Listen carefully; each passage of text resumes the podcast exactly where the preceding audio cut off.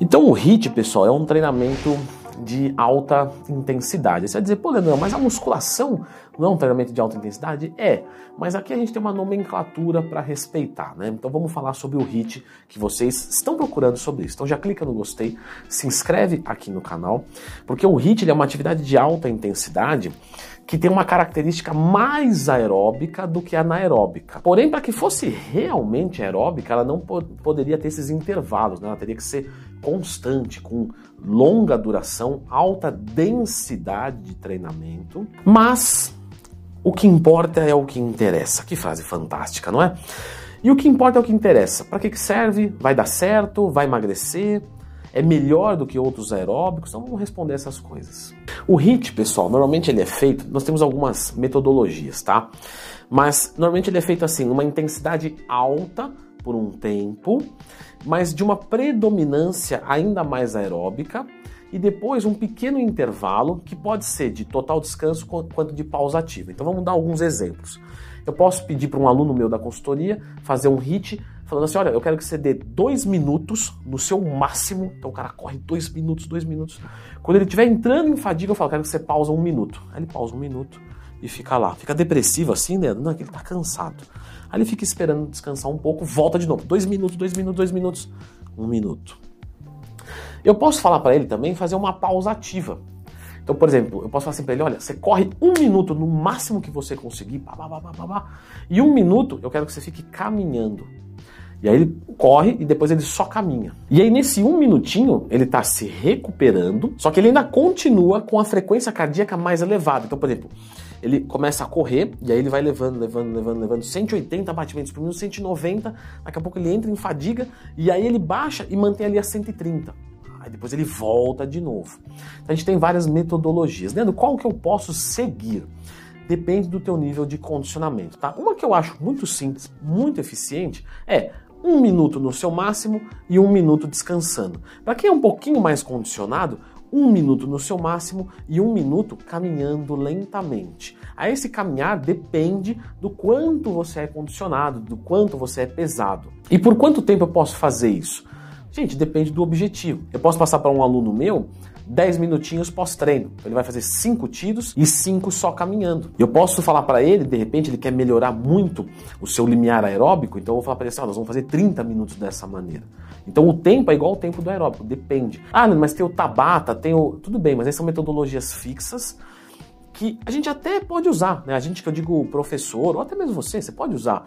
Mas normalmente é mais adequado a gente ler o aluno e falar para ele, olha, tantos minutos, porque mais para frente eu quero aumentar para tirar a estagnação e assim sucessivamente. Então não fica engessado. Ele melhora a capacidade né, aeróbica? Sim, bastante. Porque quando você quer melhorar a tua capacidade aeróbica, você tem que treinar perto do limiar 1. Então nós temos o limiar 1 e o limiar 2. No limiar 1, quando você passa dele, você vai entrar em fadiga. Então, por exemplo, vamos assumir que o meu limiar 1 é 160 batimentos por minuto. Ou seja, se eu ficar em 161 batimentos por minuto, é questão de tempo para eu entrar em fadiga. Quando eu quero fazer um trabalho aeróbio, o que, que eu faço? Eu trabalho a 159 batimentos por minuto, porque eu não vou entrar em fadiga. Então eu vou me esforçar, mas eu vou conseguir sempre compensar. Quando você trabalha acima disso, você melhora mais o teu limiar aeróbico você começa a puxar ele para cima. É muito engraçado isso. Só que o que, que acontece? Você vai entrar em fadiga. Aí por isso que você tem que fazer um período de recuperação. Então o HIIT é uma metodologia muito eficiente para você ganhar condicionamento com pouco exercício em termos de volume, porque a intensidade é maior. Então, por exemplo, ah, eu, eu tenho só 10 minutos por dia. Vale mais a pena eu fazer 10 minutos a 170 batimentos por minuto? Ou vale mais a pena eu fazer esses 10 minutos 5 minutos a 190 e 5 minutos a 140.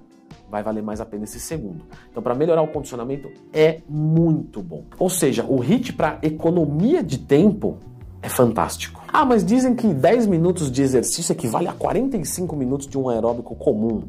Galera, não é bem assim, tá? Quando vocês verem coisas assim muito genéricas, pode desconfiar, tá? Que normalmente está errado. Então essa proporção não dá nem para dizer aqui, porque como é que são feitos esses exercícios? Qual que é o objetivo? Ah, não, meu objetivo é queimar calorias. Então tá. Realmente, se você for fazer uma caminhada de 45 minutos, for fazer um HIT, mas um HIT da bola dos olhos saltar para fora, você realmente pode em 10 minutos ter esse efeito de 40, 45 minutos caminhando. Só que o que vai acontecer, galera? Será que todo mundo tem condicionamento para fazer isso? Porque isso que vem sendo pregado. Ah, você está começando agora, você não tem tempo, faz um hit. Galera, não vai dar certo. Vai pegar um cara que é obeso, ele não vai conseguir nem fazer o primeiro treino e ele não vai querer mais voltar ali. Porque ele vai fazer, pô, mas não consigo correr. Eu não consigo fazer o que precisa para emagrecer. Então não serve. Sim, mas eu vou insistir. Aí ele machuca uma articulação, porque o peso dele é grande, a musculatura é fraca, a articulação vai sofrer. Aí ele coloca muito impacto, acabou com o indivíduo. Então o iniciante fazer um hit, caso fosse para fazer, então vamos fazer na bicicleta. Ah, eu posso fazer hit na bicicleta, no elíptico? Sim, você pode fazer hit em qualquer coisa. Inclusive eu acho muito mais melhor de bom a gente fazer o HIT quando, em termos de corrida, fazer ele livre ao invés da esteira. Na esteira eu não acho tão produtivo, por exemplo, você está ali correndo, aí você tem que descansar um minuto, aí você vai pular da esteira para fora, aí depois você vai voltar, isso é perigoso. Não, eu vou reduzir, né? então eu paro a esteira, descanso. Aí na hora de voltar você tem que subir devagarinho. Não é que não dá para fazer, tá, gente? Mas pensando na melhor eficiência da atividade, se você faz ao ar livre é mais fácil, é mais instintivo. Então eu venho ali, corro no meu máximo, paro ou começo a caminhar e depois eu volto para fazer o meu segundo tiro, meu terceiro tiro. Existem outras metodologias mais curtas, Leandro. Por exemplo, eu já vi gente falando de 20 segundos. Existe também, tá? Mas normalmente essa não é tão usual assim, porque você tem que deixar ainda esse exercício com uma característica aeróbica. Porque se você fizer 20 segundos e descansar 40, você está fazendo quase que uma musculação, concorda comigo? Tempo de tensão de 20 segundos, depois descanso 40. Aí perde essa predominância aeróbica. Aí você faz musculação e faz um hit assim, você está chovendo no molhado. É muito melhor você aumentar um pouco isso. Então faz um minuto, dois minutos, e aí você descansa mais um minuto. Muito melhor. Por ser uma atividade bastante intensa, normalmente a gente faz mais ou menos entre 10 a 30 minutos, tá? Não, não, passa muito disso. Por exemplo, alunos meus da consultoria, eu deixo uma opção de fazer o HIT. Então, quando eu falo, olha, pode fazer o HIT, porque às vezes eu falo, não, eu quero que seja uma caminhada acelerada. Por quê? Porque no teu caso, sei lá, o cara tá obeso, etc, etc. Eu não quero que você se desgaste aqui porque o teu membro inferior é defeituoso. Então eu especifico, mas quando eu não especifico, que o HIIT fica como uma opção, eu peço para fazer metade do tempo. Então eu te passei 40 minutos de aeróbico, você pode fazer 20 minutos de HIIT, um minuto no seu máximo, um minuto descansando. A gente faz uma economia de tempo. E a pessoa pode ir variando. Mas normalmente passar muito de 30 minutos de HIIT não é tão legal, tá? Não é que não possa, uma pessoa muito condicionada pode, mas a maioria não vai nem precisar de tudo isso.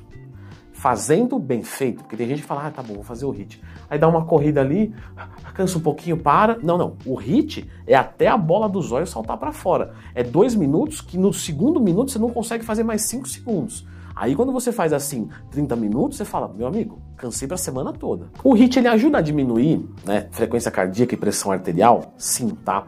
Ele causa adaptações crônicas funcionais no nosso coração que diminuem a nossa pressão arterial no pós-exercício e também diminuem a nossa frequência cardíaca. Como todo indivíduo bem treinado, ele tem a frequência cardíaca mais baixa. Você treina muito tempo, mede seus batimentos por minuto e vai medir com o resto dos sedentários que você conhece. Você vai ver que o seu coração bate menos. Isso é bom porque preserva mais ele. Ajuda assim a queima de gordura, melhora o consumo de oxigênio, queima mais calorias em menos tempo, não serve para ganhar massa muscular e melhora a taxa metabólica basal, porque ela fica mais acelerada por muito mais tempo. Não, isso não é muito relevante. Isso é chamado de EPOC, superutilização de oxigênio pós-exercício físico. Acontece, mas não é isso que vai fazer você emagrecer, mas sim, catando migalhas o emagrecimento é mais fácil. Lembre-se que é um exercício de alta intensidade, então sentir dor muscular tardia não é incomum, isso pode te atrapalhar no restante dos treinos, então tem que estudar talvez um dia ou um cenário para ver se é favorável para você. E aí a última pergunta é: é melhor, pior do que o aeróbico em jejum para quem quer perder gordura, construir músculos, etc. Então, eu vou deixar um vídeo aqui sobre o aeróbico em jejum, dá uma conferida para você entender as diferenças e ver quais você pode usar ou até mesmo mesclar.